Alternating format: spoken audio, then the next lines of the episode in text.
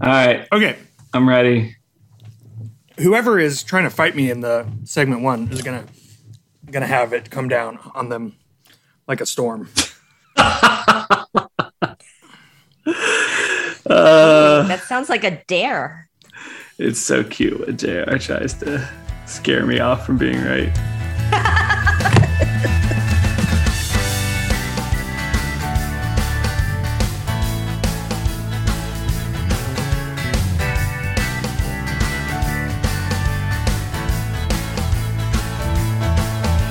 Welcome back, everyone, to the Fascinating Podcast. I'm Kathy Kong.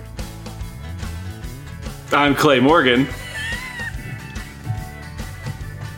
And I'm JR Forasteros.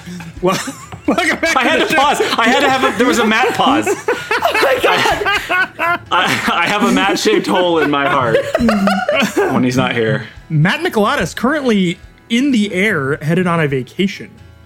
In a plane, not just like disembodied or Like he jumped other, and otherwise. can't make Yeah. it back down. He's not just currently like floating through space or Yeah. falling through the air. Hey, speaking of floating through space, uh, we never really did talk about the fact that Elon Musk bought Twitter for $44 billion. How do you feel about that? Okay. But Did he?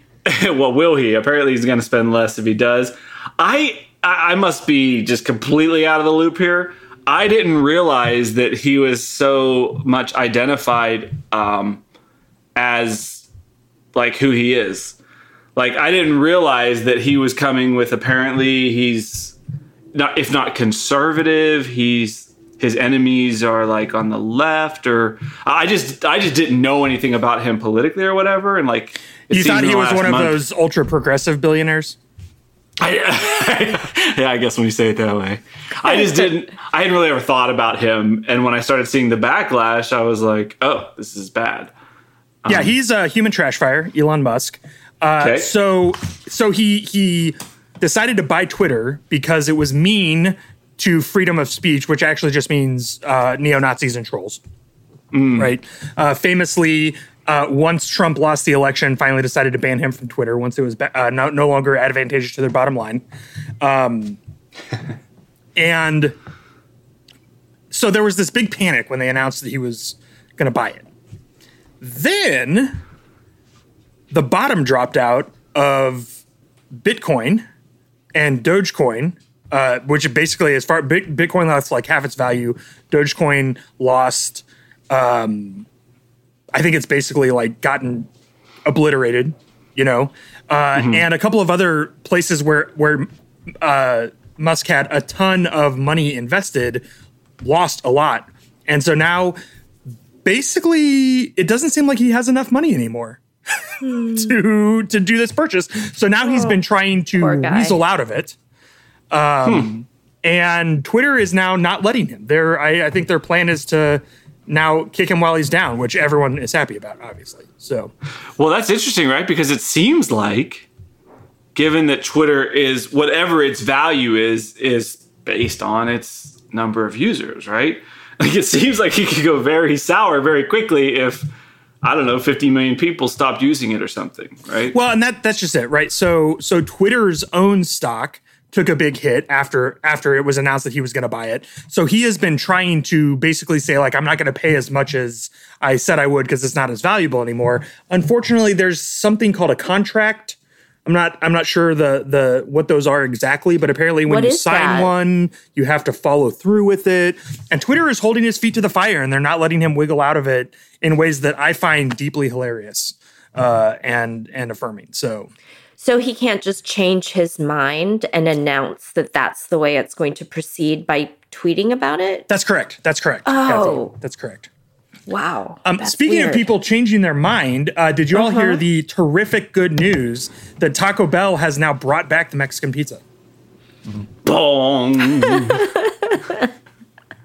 Yeah, they, uh, you know, a lot of fast food restaurants during COVID sh- slimmed down their menus because of supply chain issues, because not as many people were eating out, all that kind of stuff. And Taco Bell was one of them. They announced a major trim down of their offerings. And one of the casualties was the much beloved, arguably best thing on the menu, Mexican pizza. I can't uh, believe this is like a known thing. I I just I guess I'm just no longer in touch. I didn't know about Mexican pizza. I didn't know it went away do you- because wait, of COVID. wait, wait. What do you mean you didn't know about Mexican pizza? Like I, me the person, was not familiar or aware of this The thing menu called item? Mexican pizza. Wait, Yes. back up. Who else would I be? Well, JR wanted me to break down that I just- incredibly I complex didn't know. statement. If, I didn't know if you meant that you had just not heard that it went away, but you're saying you've never even Jared, when am I of ever one. prone to hyperbole? Never, I guess. Um, When's the last time all, either of you have been to Taco Bell? Within the last month. I went probably once in the past year. And you couldn't get a Mexican pizza, could you? Okay, I think I know where the Taco Bell is. I don't think I've been to a Taco Bell in five years, maybe more, probably more. So sorry. So Well, the good well, news this is, is- fascinating, JR, because I think when I lived with you, Taco Bell might have happened from time to time. Like I We don't were- remember Mexican pizza being a thing. We were much closer to uh, Taco Bueno and Taco Casa. There were several other fast food taco places that were uh, like I. I'm legitimately trying to think through where the closest one was to our house, and it was a pretty good little hike. So yeah, we would not have had an opportunity. So here's what's funny about this. I, I had no idea you were going to bring this up as a thing. I, I literally didn't know it existed until a week ago. So I'm in a, uh, we, we use a lot of Microsoft Teams. So it's like just like a chat um, throughout the day at work. And so my team has our work chat, but then we have like a, a chat that's just for fun to kind of approximate like a water cooler. And nothing about work is allowed to be discussed there. So people started talking about this in the chat, and someone shared this big Taco Bell image, and it said Taco Bell rewards, Mexican pizza is back. And there were like all of these emoji reactions of like gasps. Joy And I literally didn't surprise, And, and so I'm like, fulfillment. and, and I'm like, I really don't know. Is the headline the rewards or this thing called Mexican pizza? That was literally my response like days ago, And now Which- you know. which made them have a lot of feelings about me. Okay, so here's what I'm hearing is that we need to do a special bonus episode video recorded that we post on YouTube of each of us acquiring a Mexican pizza and then eating them together. Oh, sure. I, I'm not criticizing the Mexican pizza. It might be delicious. I just had never heard of it. What do you Or mean did I it might be this? delicious? It is delicious. It is. we'll trust you. I, I I honestly have never had one. Can't remember the last time I had Taco Bell. Kathy, you know how there's Chicago pizza? Uh-huh. This is Mexico pizza.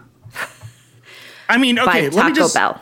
Let me just break down for you. It's a tostada, refried beans and ground beef, Mm-hmm. another tostada, melted cheese.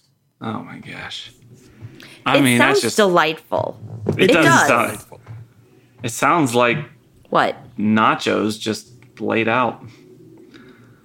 Uh, Maybe that- nachos are a taco is- deconstructed. Yeah, a, a taco is nachos just laid out. Then, if you're doing that, Well, it sounds like Except for me for the beans. I don't eat the beans in right. taco. I'm a little on the worried when you said beans. That kind of took me took me off it a little bit. It's going to all come down to how good the tostada is and what the ratio of beans is in this thing. then you put you put the hot sauce on the hot, like not okay, like the one Fire. that says not. Well, you can do fire if you want. I do the hot. I find the fire drowns out a lot of the other flavors, and Oh. the key to a great Taco Bell experience is making sure you have a good balance of all of the different flavors going on there. I love this commentary. I just don't think of balancing flavors as something I would be worried about with fast food. Kathy, it sounds like we need to make a run for the border. Boom. it's like the old Jim Gaffigan hot pocket routine. Remove Mexican pizza from box, insert directly into toilet. Taco hell. It's so del- so delicious. Dong. We're gonna do it. We're gonna do a live taste test. We're gonna see. Big Okay. fans, Taco Bell. I can't wait. We wait. have Taco Bell and Elon Musk on next show. Who is the Taco Bell mascot? Like you know, McDonald's has Ronald McDonald. Burger King It used to be the Chihuahua. Chihuahua. It was the Chihuahua. Chihuahua. Yo quiero Do you Taco think- Bell. Do you think the Chihuahua died? Is that why it's not anymore? 'Cause- ah, Like Spuds MacKenzie. yeah, I mean, that Chihuahua is like iconic, like one of the top three probably brand icons of But the 90s. But couldn't you just get another Chihuahua? Right. Okay. true fact. Chihuahuas were known as Texas dogs in the 1800s. Why? True fact, JR in his household has a Chiweenie. Yep. A Dachshund Chihuahua mix. We have none. None, no Chihuahuas in your house? No chihuahuas. No. Yeah. Nothing. All right, we'll we'll, we'll we'll table this Mexican pizza discussion. I'm curious if other people like even knew this was a thing or care. It's all over my timeline. Hmm. Not mine. Yeah. All right. Well, Clay, I apologize for not informing you sooner so that you did not feel alienated at your water cooler. I didn't feel alienated. I mean, I'm used to being right in most communication forums I exist in, so it's quite it's quite fine. So there it was okay that you were marginalized for your lack of a life experience. you know, How was that for like 20 seconds? yeah. It was rough. My boss is in there, right? But you know, he's pretty cool. I know just when to back off enough, and uh, you know, you time it to like payday, like di- distance from payday Yeah. can like you know you, you Lots balance more yours. room, Yeah, yeah, and then as you Like, get closer- right after payday, then I really go hard, and as we get closer and closer, then I start to back off, use more heart emojis, you know, etc., etc. Super smart.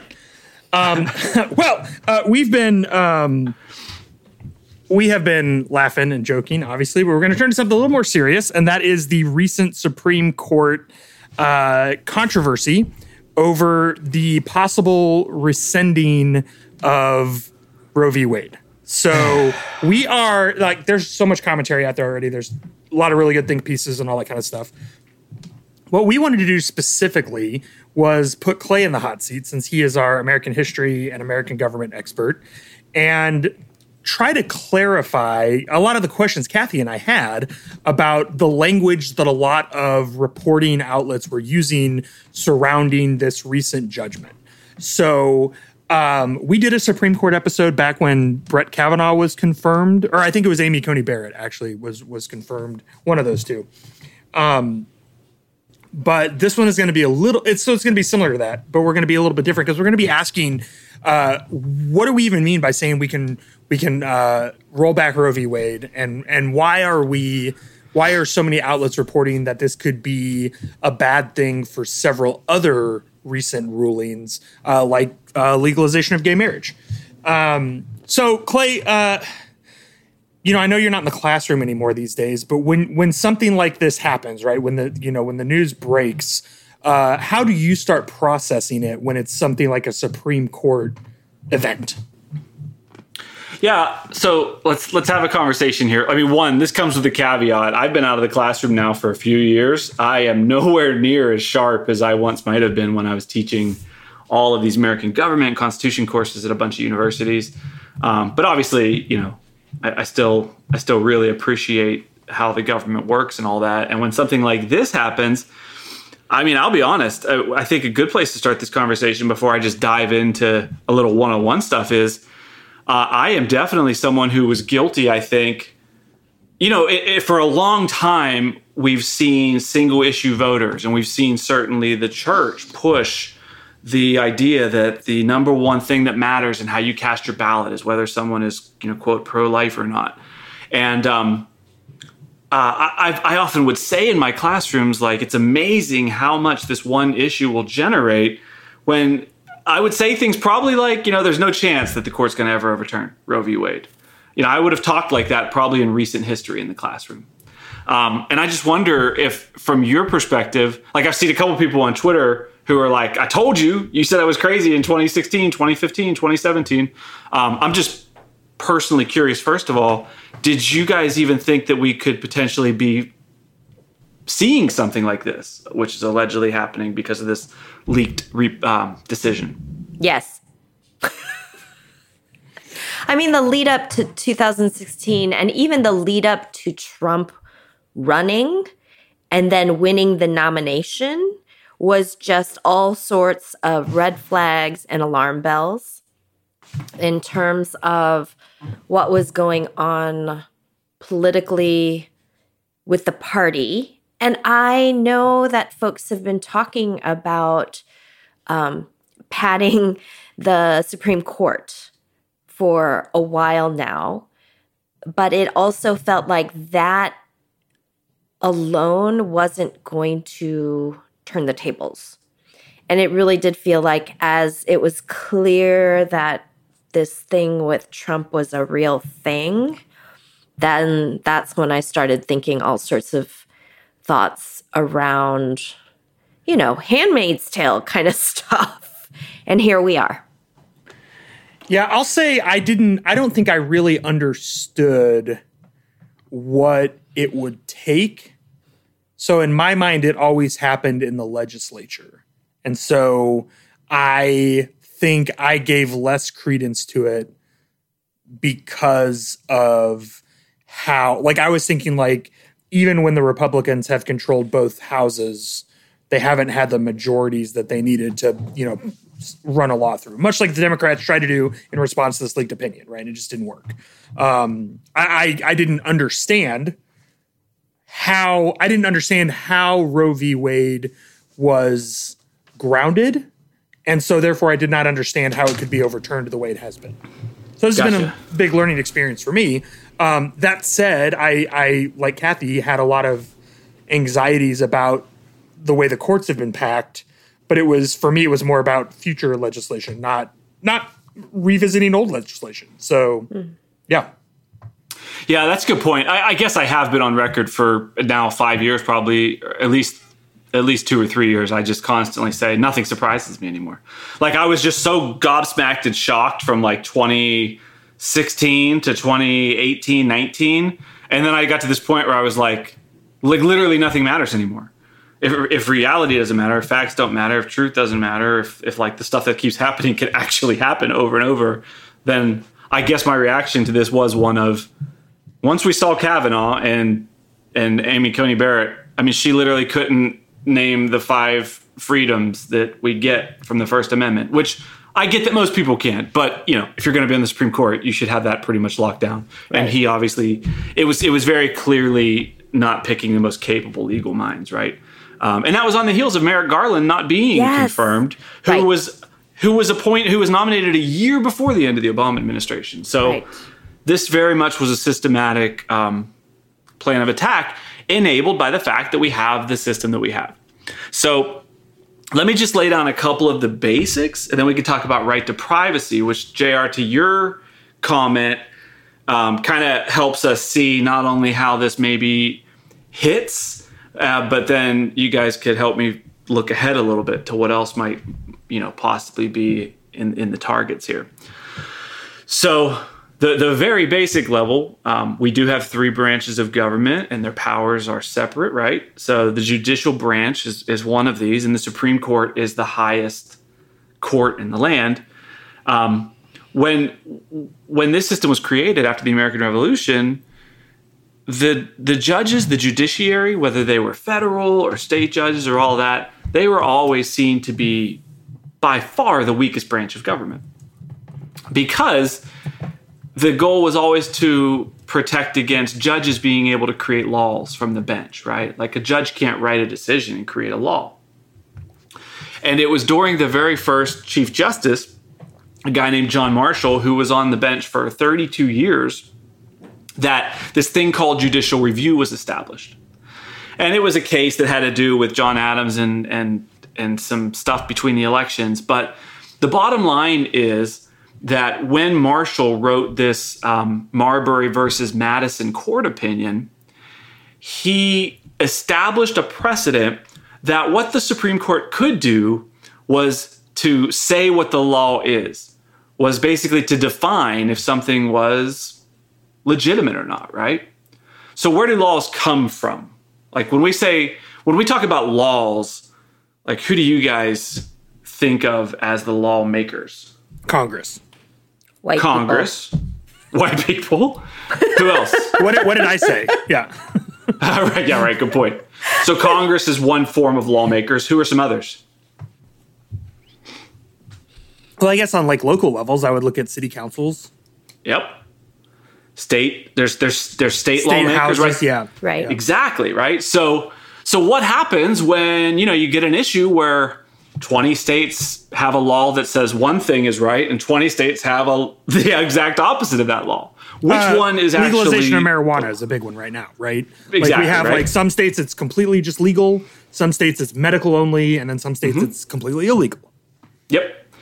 Uh, and that's that's a great example. There have been a lot of the conversation that you'll hear when you start digging into what's going to happen next in 2022, or how can laws be changed, or what are amendments. Um, interstate realities is a big part of our story, right? Because we have this thing called federalism, which not only gives us the the the three levels from local to state to to federal, but you've got all these different state bodies, right, that have their own set of rights. So if you know those basics and you understand that, then you're you're pretty well set up for what has always been. When I was growing up, there was all of this um, fear mongering about a, a judicial activism, right? That nine unelected judges are going to come in and take God out of America and and make us all atheists, right? And make us all gay and all that stuff that was going to happen from the from the conservative Christian side. A lot of that was we've got to be so careful about the judges. And in fact, that legacy is is well reflected here in what, what we're talking about Yeah. today, right? Absolutely. Um, which is why you have people who they're not worried about the nuances of an entire slate of uh, votes that a lawmaker might actually sit in on. That it's just like here's your pamphlet. Here are the big red check boxes that matter. This guy believes in this. This guy doesn't. Like, go vote. Um, so, so that's that's just a really important part of, of the whole situation here. So, with that said, what does the Constitution say about abortion? Nothing. Right. So the word is not in there. And there's a lot of topics that are not in there. Like, um, you know, legalize, like, like gambling on sports, Uh, the education system. Like, none of that stuff is in the Constitution. Right. And yet these are huge parts of our lives, right? The, the founders, um, at, at the end of their era, you know, they, they put out this thing called the Bill of Rights, the first 10 amendments. So we'll talk about amendments and how you can like update the Constitution or change it. But a lot of people don't really know about the Ninth and Tenth Amendments, and they got those in under the wire because they wanted they wanted a couple of things to be very clear, and it'll it'll affect every topic that ever comes up for all time, long after we're dead. And the ninth the Ninth Amendment said, just because we didn't mention something in the Constitution or these Bill of Rights doesn't mean you get to deny people of it. And the 10th Amendment says if we didn't touch on something enough in here, it's going to be up to the states to figure it out for themselves. So you hear all of this stuff about states' rights, and the 10th Amendment is a big, big deal in that conversation. And in fact, if you look at civil rights, slavery, right, the biggest topic in American history that led to the the whole Civil War was because states' rights, you know, who they're allowed to say that that some Yeah, is the federal government allowed to say that individual citizens are not allowed to own slaves? Right. Yeah, That's the right. yeah. So so here we are with all these realities, and then we get to the '60s, man, and uh, it's like sexual revolution. You know, the post-war kids go off in all these new directions. Teenagers are a thing by the 1950s, and all this stuff happens. And so along with that comes a lot of women's liberation movements, uh, gender equality laws that are considered, practices around schools and states that are definitely discriminatory against a number of different groups. And it's not too long before we get to the most personal version of how those rights hit, which is through one's own body, right? Through sexual identity. And and these are the kinds of cases that really from the 60s to 80s um, are going to be just core to the culture wars that we've pretty much marinated in as we've grown up. Anybody who's in Generation X and, and some of the Ys. So, all of that said, you've got this phrase that you're going to hear a lot more about that JR mentioned called the right to privacy, right? So, um, Kathy, what what does that phrase like sound like to you? What is it? Do you maybe you've read a lot about it? Maybe you've read nothing about it. What do you think of when you hear the right to privacy? Uh, my business is my business and not your business nor the state's business. That's what I think of when I think of right to privacy. Are there any limits on on that right of yours? Yes, I'm a Korean American woman. okay, fair, fair. Well, I mean, because because even though I'm living in 2022, right? That's the year of our Lord right now. Mm-hmm. Um, in the Constitution, that was written by what we would call white men who also decided eventually that black people were not fully people, right? So I I when I think of these rules and absolutes, I automatically think of myself as outside of those bounds because I wasn't thought of. Like I was not a real person when mm-hmm. these things were first started started. So that's what I think of when I think of right to privacy. Such a great point. You know, the founders who definitely were not thinking about you um, even even when they thought about white men, right? They right. would have said, "Oh, there's limits." Right. Like even even for the most important people, um, like you don't have the right to use your right to go limit someone else's rights, right? You're supposed to. Right. There's there's this idea that we can exist, and it's why your private property is such a big reality of the American experiment. All that. So, yeah, like like I mm-hmm. I can do whatever I want, so long as that desire does not infringe on someone else's ability to flourish. Yeah, you have freedom of expression, man. Just don't go out and use that freedom of expression to take away someone else someone else's right to life, liberty, and all that. So, so privacy not mentioned in the Constitution, the way it started to appear in the 1960s was often related to birth control and abortion. And so I think it's interesting, right, that a lot of people who are who are hearing this conversation today, I, I, don't I don't know how it is in in microcosms of America, how it is in family life anymore. But you know, birth control doesn't seem to be nearly the um, the massive topic that it once was. Right? It will be, except apparently well, in Mississippi. Yeah, exactly. So here so here we go. And it was actually a case in 1965 about birth control that very directly led to what would become this Roe versus Wade decision in the early 1970s, which is what we're talking about being overturned.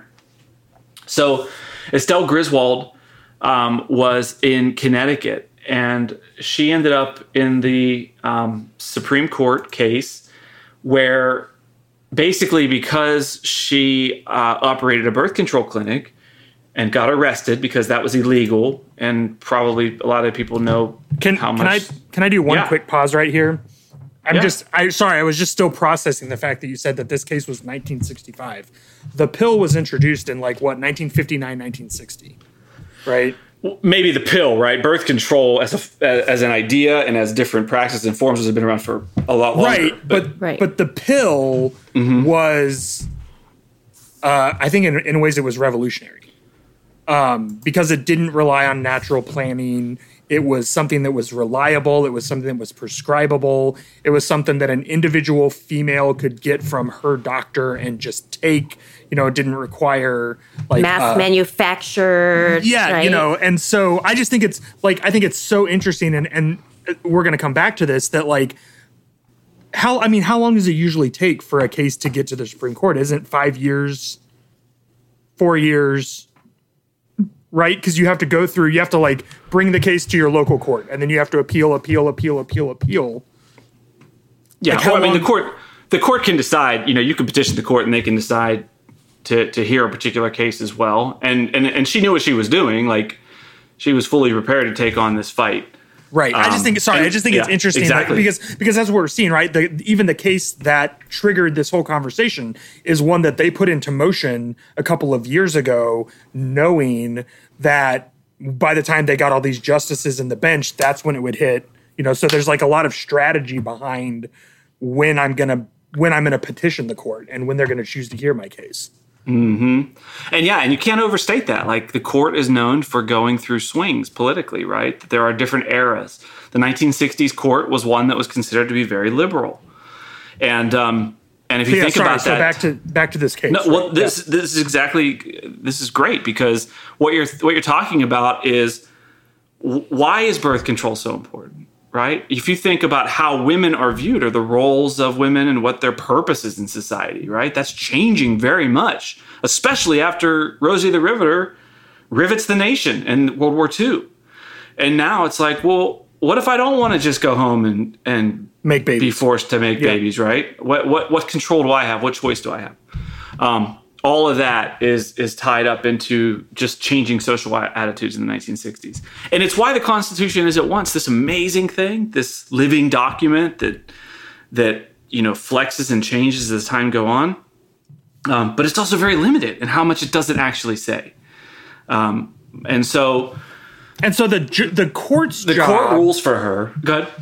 Well, yeah. So the court's goal here. So here we have an issue that the Constitution does not speak to. So, like, what is the what is the what is the Supreme Court's goal? Is it we want to rule the way we think the founding fathers would have ruled? We want to pass a law that seems just in this day and time. Is that the difference between these judges that are like strict constitutionalists versus Yeah, whatever? That's, it. That's exactly it. It's it's some of them think that their job is to do exactly what the founding fathers wanted, and in fact, if you look at the decisions, there's every time a Supreme Court makes a decision, there's a majority opinion and there's a dissenting opinion, right? Right. There could be multiple opinions of each. And so when Hugo Black found himself the the long the longest tenured uh, Supreme Court justice who went through a pretty radical personal evolution throughout his decades on the court, in his dissent, he he kind of said the court should not be keeping up with the times. That's not what the court's job is. Um, and of course, if it's a seven to two decision, then there's a lot more people who are writing the majority, which is so critical to what would be what would lay the foundation for all of these cases.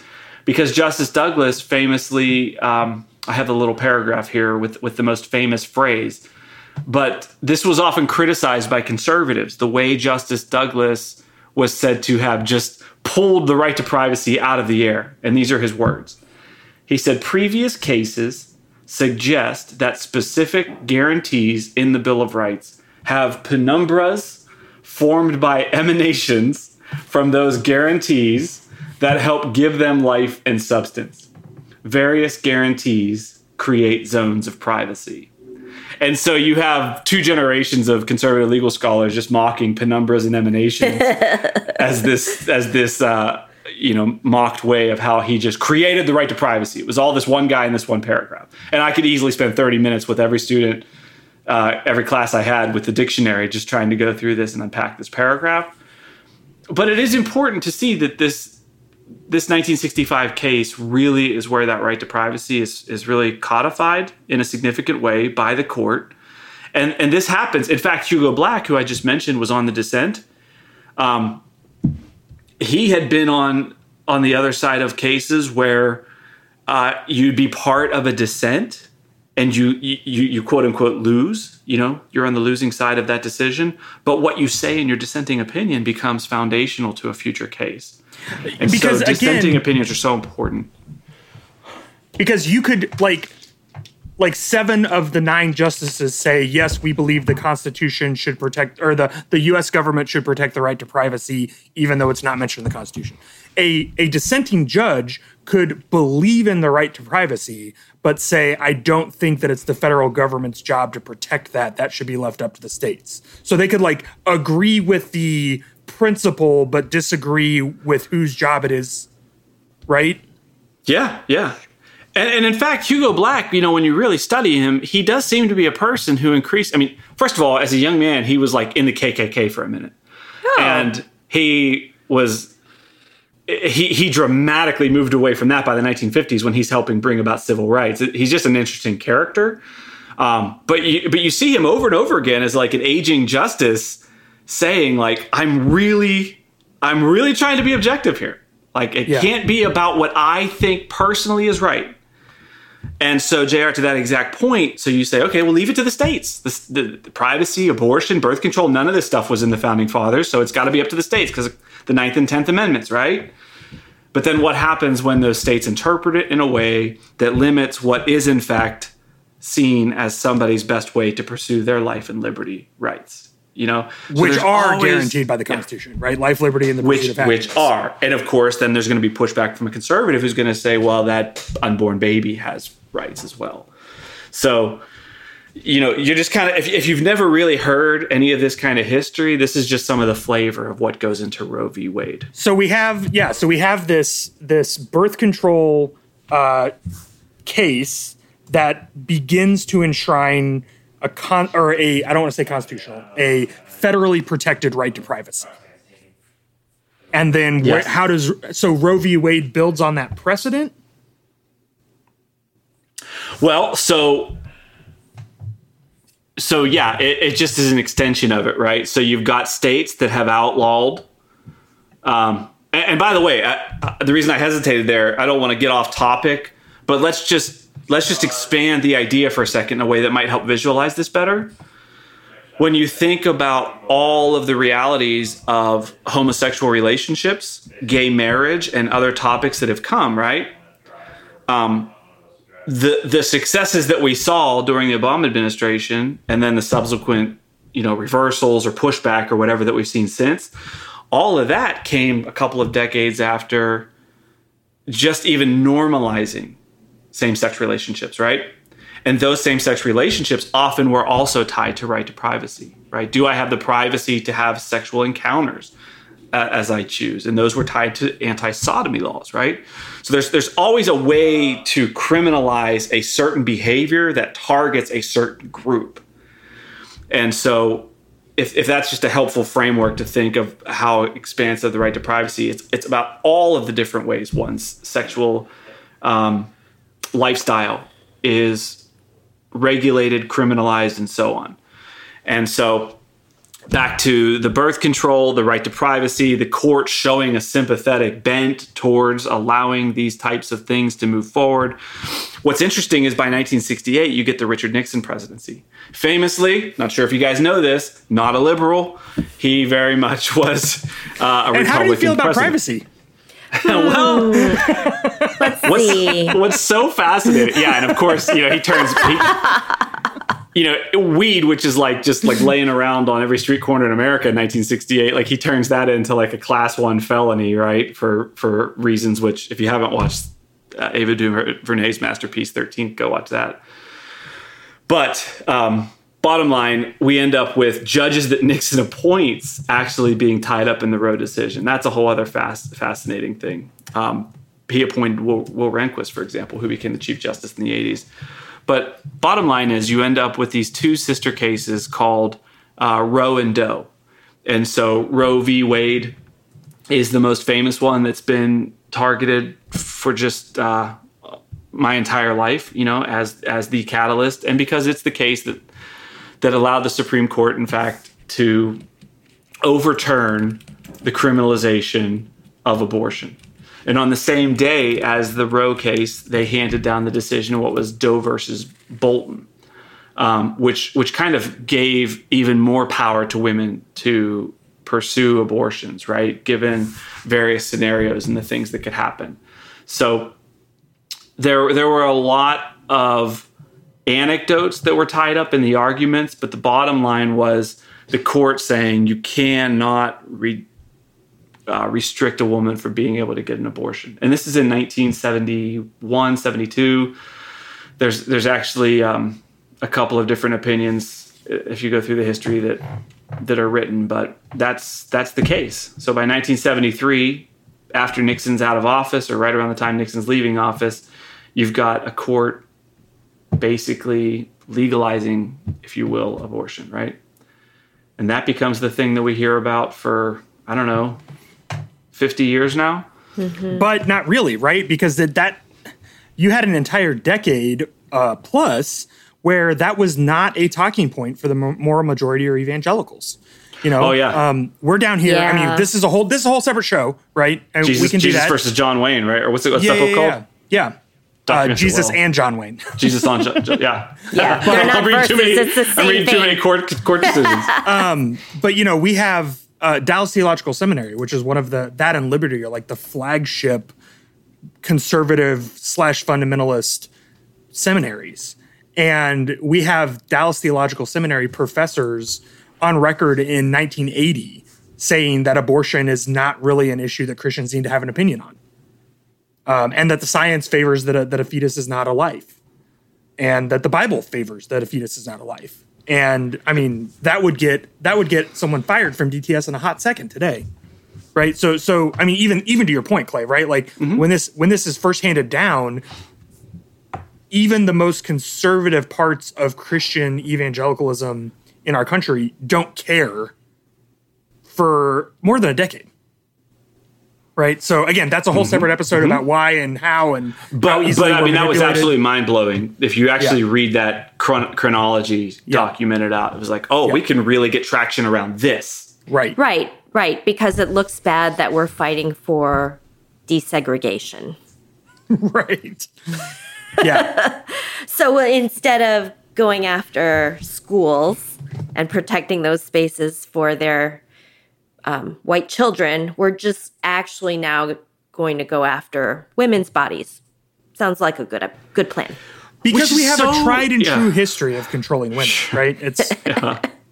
much. Yeah. But you think about it, like you know what always works. It always works to say that my opponent favors policies or practices that are going to allow our military enemies to come take your house, to come kill your children. Like fear always works in that way.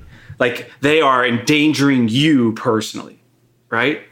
Then you get to this, and it's like these kind of culture wars start to move into like, well, you actually won't even know these women. This this actually won't affect you in any direct way, but it's the worst possible thing that could ever happen to us because we will lose our moral way we will be condemned by God if we become a nation who. Like it, it becomes about the threat isn't against you even. It's like we're gonna we're gonna we're gonna lose our status as a Christian nation, or we're gonna somehow be. I, I, it's just it's very interesting how that kind of pivot happens around that time, right? If we let other people have what essentially the, the question is: is abortion a fundamental right, right, or is the fetus uh, a human to be granted all of those um, constitutional rights. And and the issue is is not even is abortion a fundamental right, but is that is that action protected under the right to privacy? Right? Do I have the right to do to my body something that I feel is appropriate to do? Right? Yeah, I mean, right, am, I, cases, am I understanding that mm-hmm. right? Okay. Yeah, and in many cases, right, where the pregnancy could could create life threatening risks um, and so, what's so fascinating about this that is directly relevant to today, you can imagine that when the Roe decision came down, there was much weeping and gnashing of teeth by people who um, obviously thought that that was the only way to go. And there was a legislative backlash against this decision. There were there were new laws that um, there were they were doubling down on laws, and there were new laws, right? So uh, you have to have consent of your parents, your husband, in many states. Okay, so abortion's legal, but now you know we're going to find a new way to do these these little catches, just like we saw uh, in particular in the South after you know slavery. Say, oh, okay, yeah, you can vote if you can pass this test and you can prove this thing and you could be here at this time and all that different stuff. And so the court ends up going back and forth, you know, striking down some of these, especially the partner consent rules were a quick target in this era. There were questions about can federal funds be used towards yeah, abortions? That's right. So, okay, just because you have the right to do this does not mean that my tax money right right is going to go should go it. to fund this thing that I oppose. And we've seen that show up in countless ways, right? Similar. Oh, we're allowed to not pay taxes if the government does things we don't want. Really?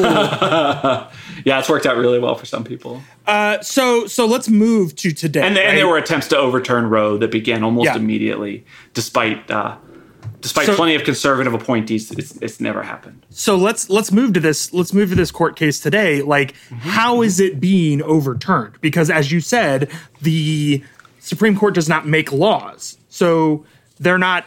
They didn't pass a law that says that abortion is illegal. What's happening now? Well, and and this is where you guys can help me with, right? Because admittedly, both by not being a teacher anymore and being distracted by my day job, and by just I don't have the appetite to consume this stuff every day. I, I have watched with great interest and, and lamented much with Jen as we've seen state after state, including our own state of Texas, in recent years passed these uh, these laws, right? Once again, moving towards restrictive uh, measures against abortions, and and I guess obviously that's all part of the strategy that we we talked about earlier, right? You get you get the right members on the court, and you begin to pass these new laws. They're going to be challenged. They're going to end up in that court, and now it's going to be a chance for judicial review to review the established um, interpretation or codification uh, of the laws. So I have not read the leaked document, and I guess we should say that as the time of this recording, it's still a leaked document that has not been actually passed. Is that accurate? Correct. Correct. The And- vote, and the the, case vote is- hasn't been taken. That's right. The case is Dobbs versus Jackson's Women's Health Organization. Um, so it's a woman uh, who who is suing um, Jackson Women's Health Organization in Mississippi. That's where this is all originating.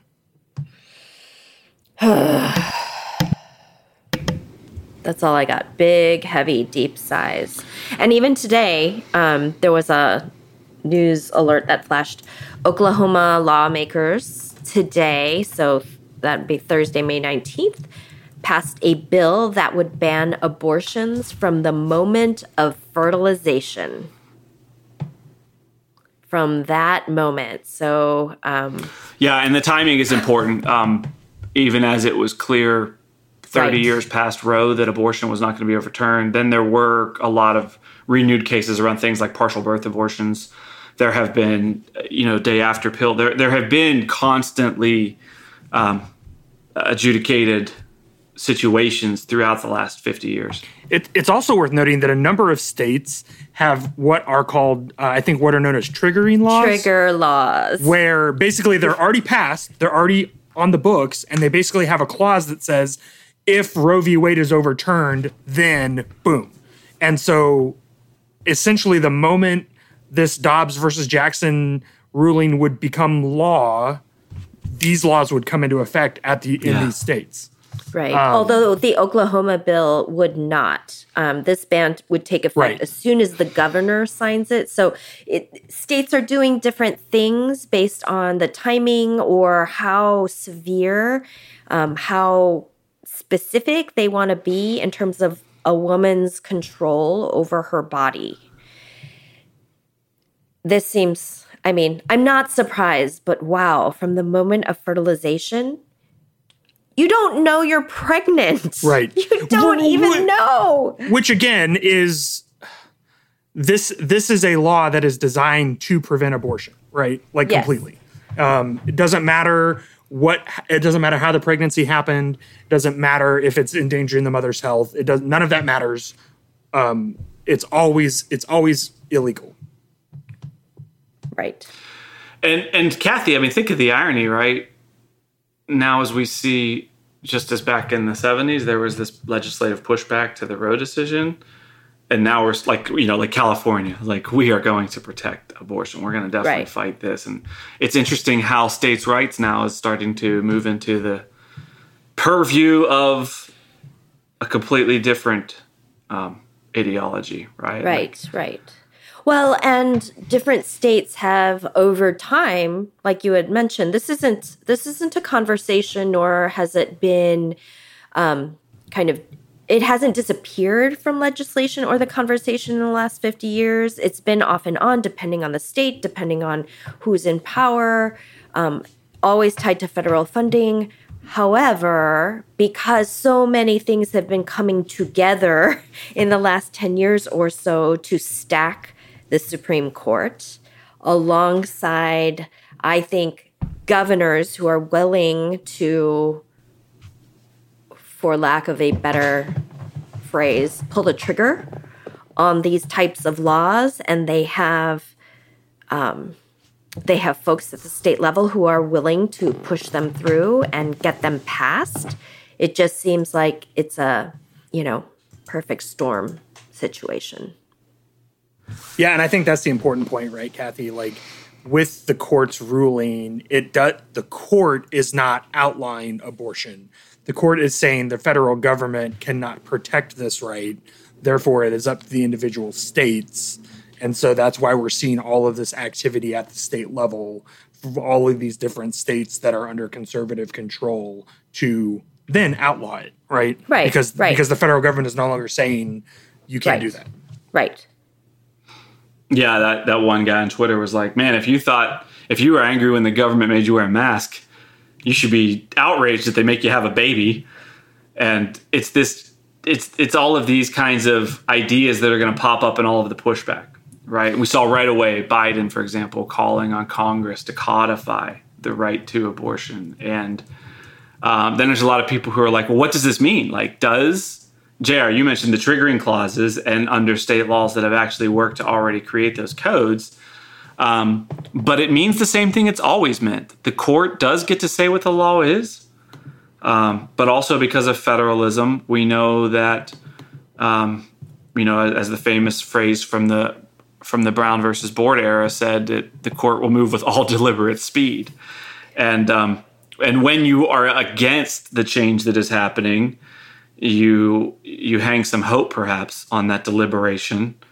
Um, you know, the wheels of justice do grind slowly, but they grind indeed. And unfortunately, it feels like um, what they're grinding up is people's people's rights, and certainly women's right to their own body.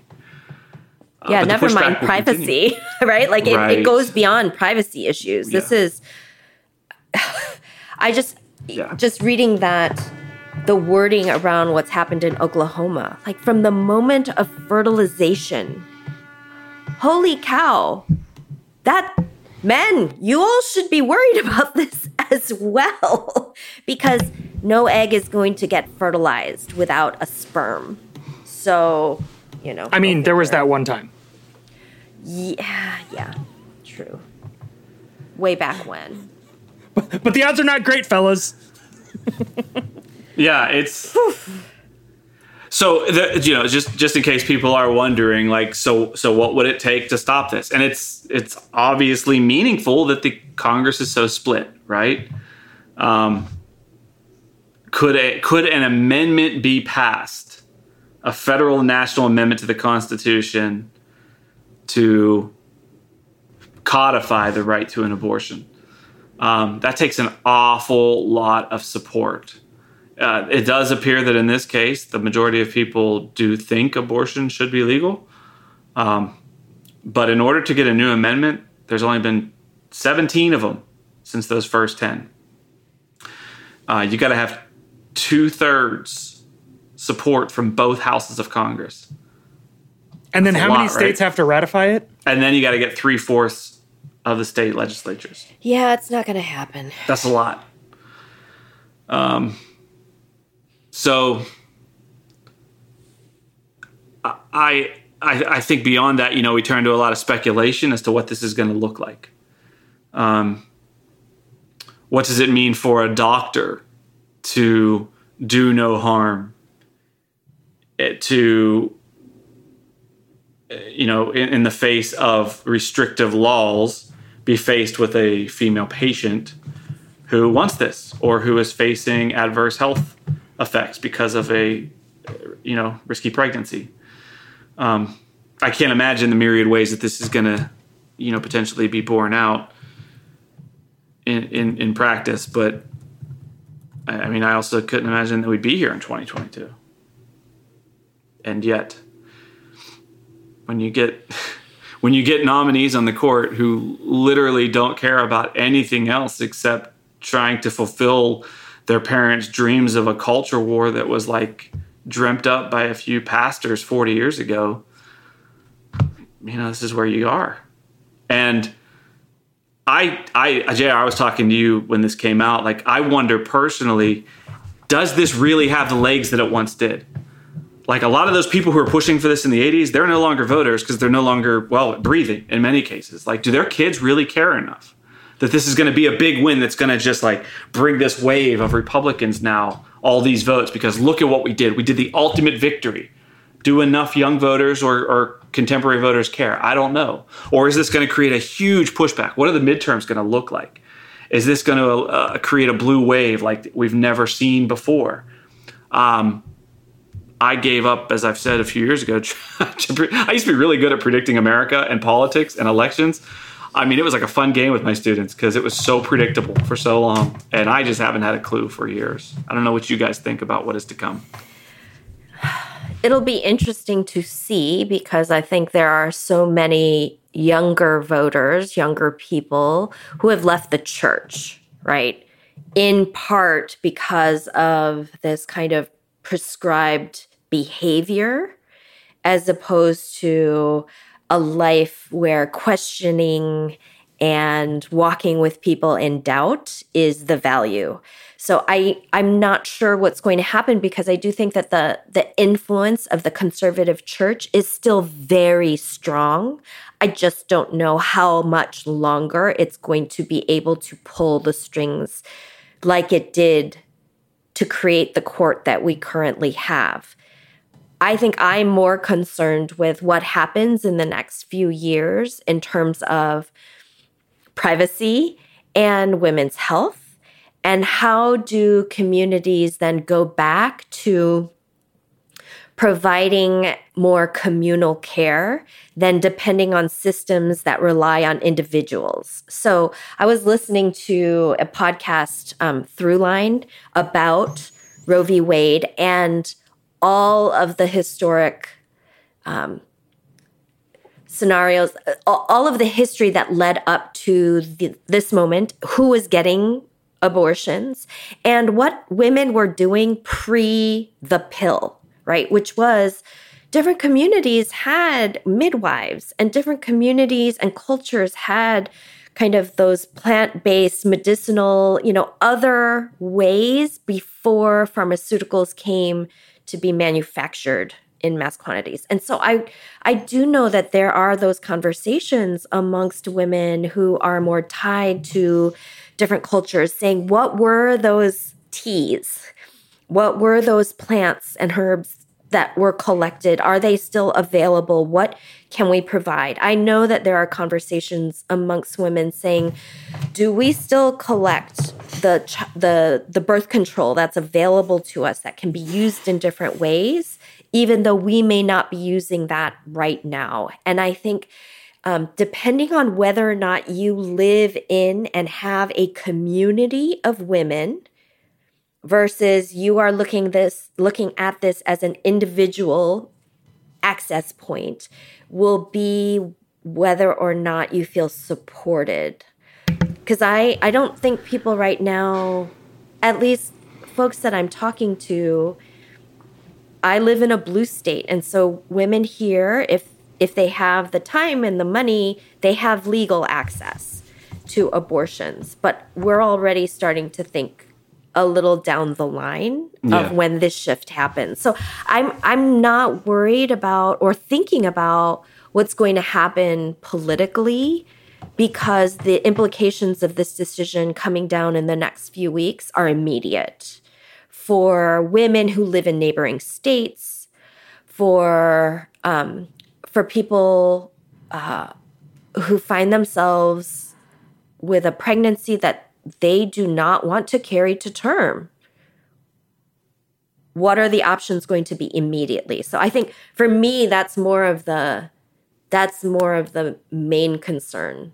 The what is going to be available and how and who do we know and what are the where are the communities that will support people in crisis pregnancy situations?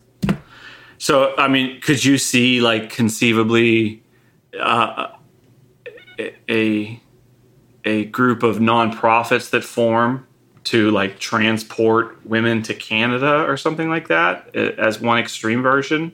I mean, I, yeah, and I don't even think it was is necessarily a like a fully formed nonprofit. I think that the immediate concern is do people know people who can do this? Do we know people who can fund something or someone or a group of people? Um, because it feels urgent. You know, we can't wait for the next political shift.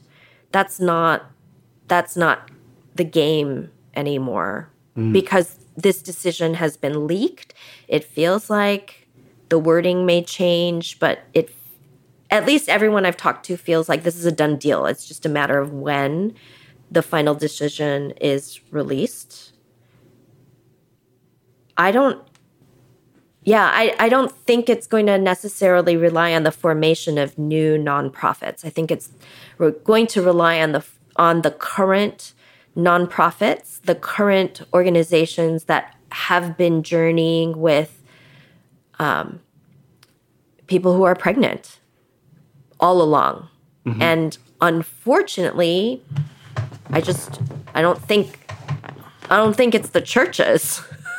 I don't think the churches have thought through the churches that were fighting for um, you know, anti-abortion laws have thought through the consequences of what this looks like.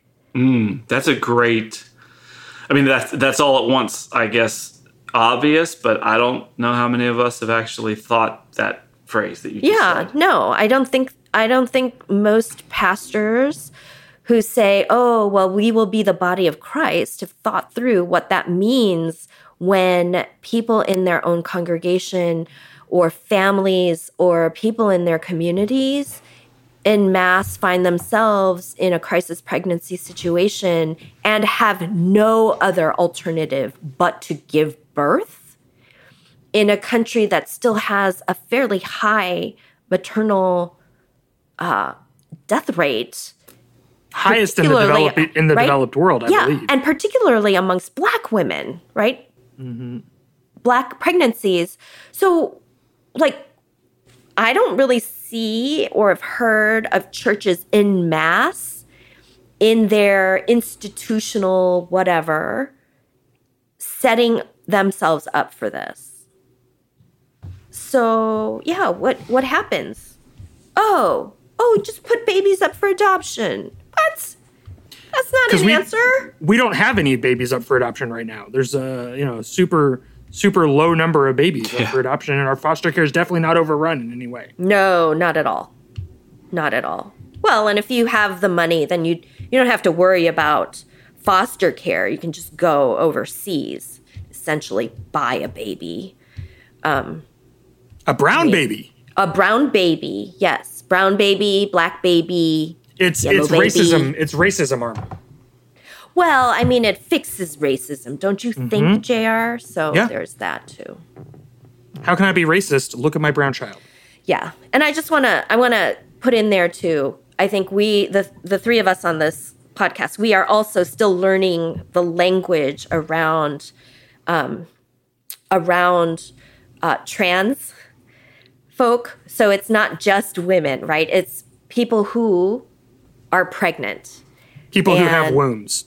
Yes. And so I think, again, I, I have so many concerns that I honestly did not have 10, 15 years ago, where I was at a different place theologically and didn't have to think through these things, right? Because you don't think through these things. These are to- they're told to you why you have to believe X, Y, and Z. And so again, I think it'll be interesting to see what happens with churches. Period. Interesting is a kind word. Mm, hmm I try to be kind every now and then. You are the kindest. Everyone says it on this podcast. Mm. liar, liar. well, certainly, um, uh, if you're listening and I I got any of my history or facts wrong, let me know. And uh, otherwise, you can let Kathy and me know. yes, that's right. That's right. Yes. Talk behind my back, but straight to our faces, JR and mine. All right. Well, I'm sure this will not be the end of this conversation on this forum or others, um, but it's certainly an important one, and we shall see when the actual decision comes down. I mean, the court session goes from October uh, to May, June, so uh, at the very latest, it'll be out within a month as they go out of session. With that, um, you guys want to move towards uh, a little little outro a- conversation? Absolutely. Sure. Uh, I'll go JR, first. First, mine is before. mine is relevant. Um, oh, okay. So, part of what I find fascinating about the conversation around abortion is who gets to define what is life and which lives are valuable and all of that kind of stuff. And it, and it really brings to the focus, particularly when you start looking at the biblical texts, the fact that um, not everyone agrees on what a life is. And we talked about that when we had Elaine on back, I don't yes. even remember when that was, a couple years ago. Um, uh, so uh, Sandi uh, Villarreal, who used to be the managing editor at Sojourners and is now now no longer there, uh, posted a book on her Twitter account that she was reading, and, it, and the title alone made me immediately go and buy it and start reading it. Uh, it's by Emma uh, Emma Sou- uh, I assume is how you say it, and it's called "A Fatal Thing Happened on the Way to the Forum," and it is a history of political murder in ancient Rome. And so she opens up by observing that murder is a cultural construct, that the ending of a life is not necessarily murder. Uh, it can be manslaughter, it can be homicide. We even have different degrees of it here, right? It can be execution, it can be killing in a war. There are all of these different categories that we have created Mercy. in the ways. Yeah, yeah, yeah. All these ways we have categorized the the the ending of the of a human life. And like one of the really surprising things to me is that she points out that in ancient Rome, murder was not considered a state crime. Uh, if it, yeah, I know. Kathy just made the what face. I did the same thing, Kathy. Um, if someone murdered someone in your family, it was your family's job to take care of that somehow. Uh, the state did not get involved in it in in any way. And uh, so, of course, she starts with Julius Caesar's murder on the Ides of March. But she actually says that to understand what happened to Caesar, you have to go back 100 years to the first guy to get murdered by the Roman Senate and understand how, how murder in politics became an acceptable reality in Roman culture. Uh, so it is it is a fascinating book. It's really making me think a lot about uh, even Jesus's crucifixion because he was crucified by Romans, right? And so um, you know what what did it mean for the Romans to do this, and and what were they thinking when they did these things, and and then particularly like even when Paul is talking to the larger Greco-Roman world, you know, in his letters about the Book of Acts, like what does it mean to talk about Jesus as someone who was executed by Rome? Like what do those things? I know what they mean to me, right? But how did the Romans understand murder and their political imagination? It's a really interesting book. it's a really fun read. Uh, Clay, I think, especially you as a history guy, would love it a lot. She has a very wry uh, sense of humor. Like she she uh, she invites you to feel her frustration that all of the Romans are named like Titus Flavius, whatever, and all of the sons are named after their dads, and their brothers all have the same names, and so there's like 15 Marcus Aurelius mm-hmm. whatever's in the same story and it's so hard to keep them all straight and figure out who's murdering who and all this kind of you know and yeah. so she has a lot of fun weirdly with the subject matter but it's great it's so interesting uh, and it's making me think a lot about how we today understand those categories right and, and, and again just with with us talking about talking about abortion, right? That that is that is a term and a category that gets imposed by some people in the debate and rejected by others. And it, yeah, I don't know. It's it's really interesting mm-hmm. to me. So, a fatal thing happened on the way to the forum. What do you got, Kathy? I have a book called "Permission to Come Home." Reclaiming Mental Health as Asian Americans by Jenny T. Wong. I think that's how you pronounce her last name. Um, and it just came out, I want to say this last week, maybe. Um, I am going to have to read this in like little bits and pieces because it's it just feels so personal. mm. um, and in the inside of the the book, um, despite the fact that over 22.4 million people of Asian descent live in the United States today, 6.8% of the population, they are the racial group least likely to seek out mental health services. Um, and so this is about destigmatizing and addressing and naming the issues around mental health.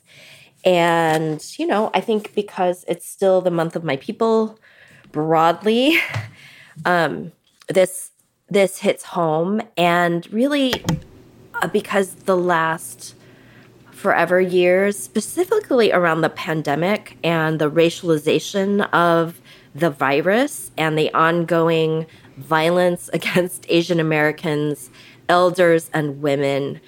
Um, I have seen a lot of my fellow Asian American women pick this book up or talk mm. about it, mention that they, you know, it's on our radar. And so I don't know if there are any fascinating readers or listeners out there who want to pick up the book and maybe like do an informal book club. I would love to hear from you because I feel like this is one of those things I can't do alone. Like I don't want to read this by myself. Mm. So first, well, first of all, why have we not ever coined that? Our whole our whole tagline should be "Become a fascinating listener," or "Are you a fascinating listener?" ah, that would, be, that would be perfect.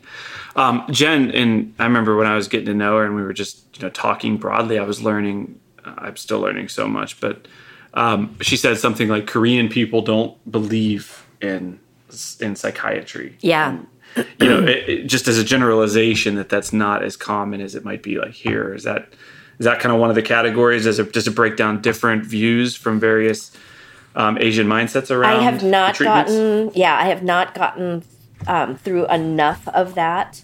Um, she breaks it down in terms of different areas to give permission to. So, like mm-hmm. each chapter is permission to X, permission to X, like permission to question, permission to feel. And even in the titles of the chapters, there's this moment of like a little emotional catch to like, mm. oh, yeah, that's that is not allowed for reasons, for various cultural reasons, yeah. and then for various um, kind of time and space and place reasons around immigration. And so, like I said, I, I haven't gotten through, I, I've read like the intro, and that enough was like kind of caught me.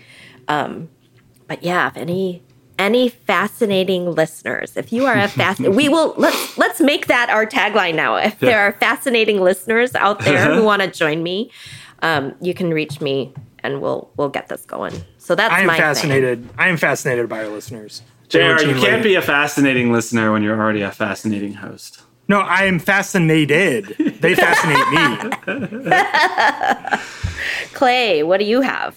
Okay, um, I think it would be fun to do a show sometime. By the way, where uh, we kind of kick around names of authors who, as soon as they put out words, you immediately, without thought, or preview know mm. you're going to buy it and read it like immediately. Got um, one of those guys for me, for the most part, uh, years ago was AJ Jacobs.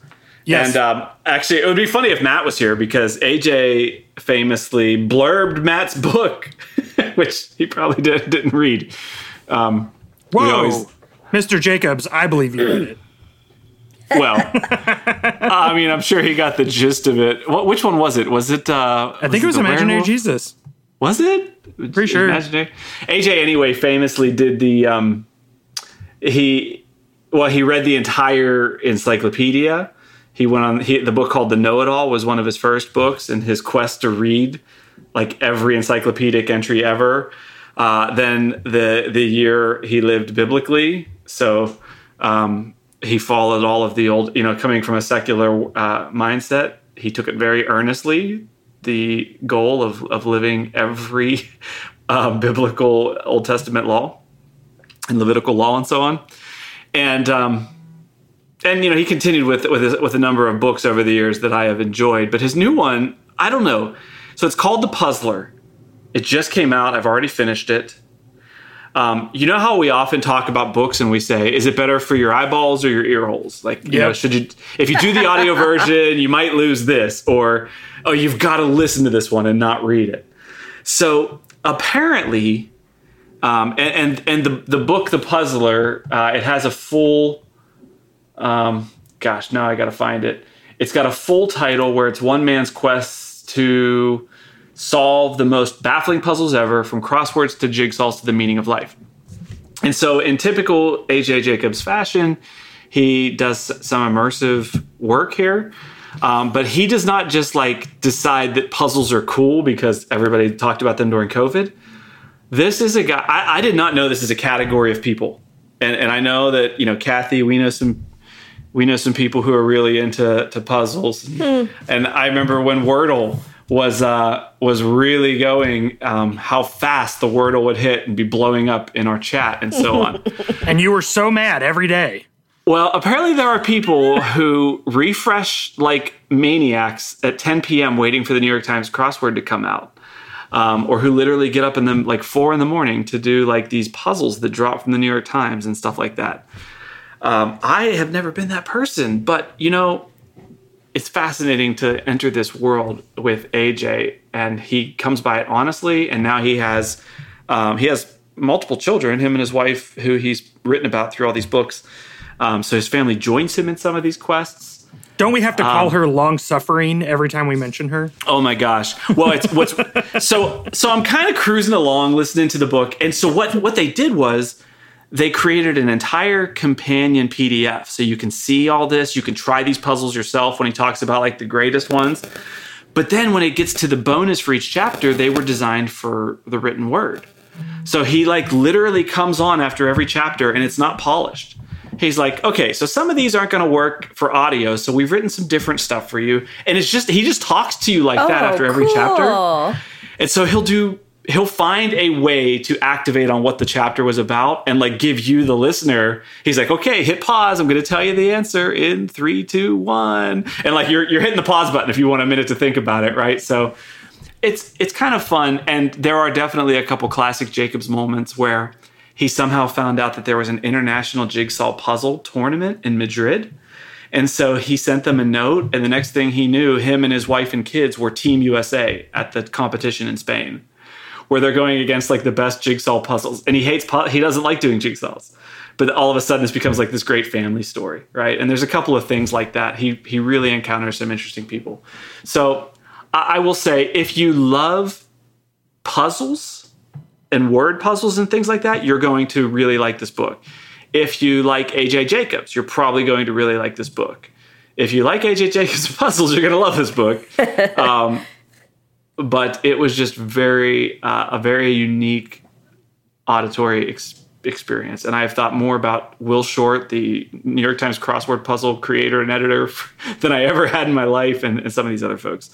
So that is um, that is a book that's fascinated me, and I will say, it got me thinking about all of the versions of the Rubik's cube puzzles that my aunt always had.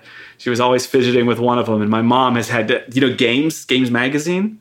Yes. Like for 30 years, my mom's had Games Magazine, and it's just a common thing to go home and she'll just pull out a clipboard and be working on a puzzle. And I just didn't really think about that this is kind of in my DNA a little bit. So I went ahead at the end of my reading the book and I subscribed to the actual physical edition of Games Magazine to kind of like you know, to be a little nostalgic about it and to get myself in the spirit of what this book inspired me to do. So, really proud of you, from, Clay. From Jacobs. Very fun. Very fun. But we got to finish our show, JR with some with some really exciting news. Uh, you mentioned the Sojourner a minute ago, and you've got some cool stuff happening. Yeah, so they offered me a columnist gig, which uh, is actually just it's a little bit more relaxed than it sounds. Uh, basically, I'm just now contracted with them to do one one column, one 800 uh, ish word column a month. So I don't have to like have a title and have a same theme. It's it's still going to be faith and pop culture, largely focused on comics, movies, and TV. Um, and I can still pitch more than that if I want. You know, it's just uh, basically they just said we love your writing and we love your perspective on stuff, and we would like to just have a little bit more formal of a relationship than a freelance writer. And of course, I uh, brushed the tears out of my eyes and said, and said yes. So. awesome. So my first, yeah, my my and again, I was so excited. So, so one of the things I, I have started doing with my editor Jenna over at Sojourners is when, uh, like when Batman was coming out, right? I was like, okay, we know Batman's going to be a huge movie. Um, I'm guessing from the trailer that this is what it's going to be about. So here is kind of like a rough pitch but obviously we won't know until we see the movie. So, do you want it? She said yes. So then, like literally, I got home from the movie, jotted down my thoughts, woke up the next day, grinded out the article, and sent it off to her so they could have it up by Monday. Uh, so it did the same thing with Doctor Strange, right? Saw the first trailer, had some idea of what I thought it was going to be about. Turns out I was completely wrong um, because they they actually Weren't we all? Hmm. they actually did this crazy thing where they they gave you a trailer that didn't actually tell you what the movie was about. What like who who could Which typically I would appreciate a lot more Yeah. than in this case. Because Yeah. spoilers. Yeah. Um, but uh, so I what I sent her was actually sort of a mashup article about everything everywhere all at once and Doctor Strange. And she loved it. And so she took it and ran with it. So um, yeah, I really like working with them. They have given me a lot of freedom, just like Think Christian, to be weird and try stuff. And if it doesn't work, they just say no, and that's fine. It doesn't hurt my feelings, you know. Um, but I really enjoyed writing that article about multiverse stories and about w- how I'm I'm becoming convinced that they are they are really kind of our latter day longing for heaven, right? We want to get away from this place and go somewhere better. Uh, and I You think make a that's what. compelling argument. Well, thank you. So And you even got a Palm Springs reference in. come on now, right? I knew you'd like that. So yeah. Yeah, so it was, uh, you know, and I started with uh, the greatest 20 minutes of television of all time, the community episode that introduced the darkest timeline. This is Um, amazing. yeah so uh, anyway yeah it's it's a it's a great opportunity i love writing for them and i'm excited that they want me to write more so That's so cool, man. Congratulations. thank you Not not the easiest thing. You know, that's like a writer's dream, you know, but uh, even to do one a month can be can be a challenge and I'm sure you'll do more than that though. yeah. Well they have they have from me they'll probably put it out when discovery season four launches but i did an i did an article for them on star trek discovery's third season and its call for reparations. Um, and how how just a half-hearted apology is not enough. You actually need to make tangible reparation when you've done wrong um, that's a that's a lesson from Star Trek. And then I'm working on I'm actually working on a piece on Star Trek Picard season two, which was not great, but it was about Q. And so I'm I'm writing about Jeremiah and what to do when it feels like God is against you, because you know that's Q. So yeah, got a lot in the hopper right now. Good stuff. great. Kathy, anything uh, you want to mention before we head out? No, everything's long term. Uh, it is your two year anniversary of the Bywalk Yoga night, right? Oh, yeah, I think it's been about two years now. I never I never get tired of celebrating that. Oh, two years. I wish it That's wasn't great. needed. It's great, I but it's also, you know, born out of awful. So Yeah. there's that. We hold it all in tension, Yeah. right? And then you breathe, Fascinating right? And you listeners. breathe. Yes. You yes. breathe. We keep breathing. we keep breathing. How about you, Clay? Anything? No, just working like a chump. But And uh, making all that side money. yeah, I mean, I have uh, I have some interesting things that keep me going, but for now, no new content just yet. But stay tuned as always. Awesome. All right. Well, this has been episode 235 or 325. I'll get it eventually. 325. um, we did 235 so long ago. Uh, next week, we are going to have another great guest. So you should stick around for that. We are turning the corner towards the end of the season, we've got the rest of our shows pretty much booked up and ready to go. So uh, let us know what's been fascinating you. Uh, let us know what you think about the possible overtraining of Roe v. Wade. And let us know how long it's been since you've had a Mexican pizza. Uh, until next time, take care of each other out there and uh, make sure you run for that border. Boom.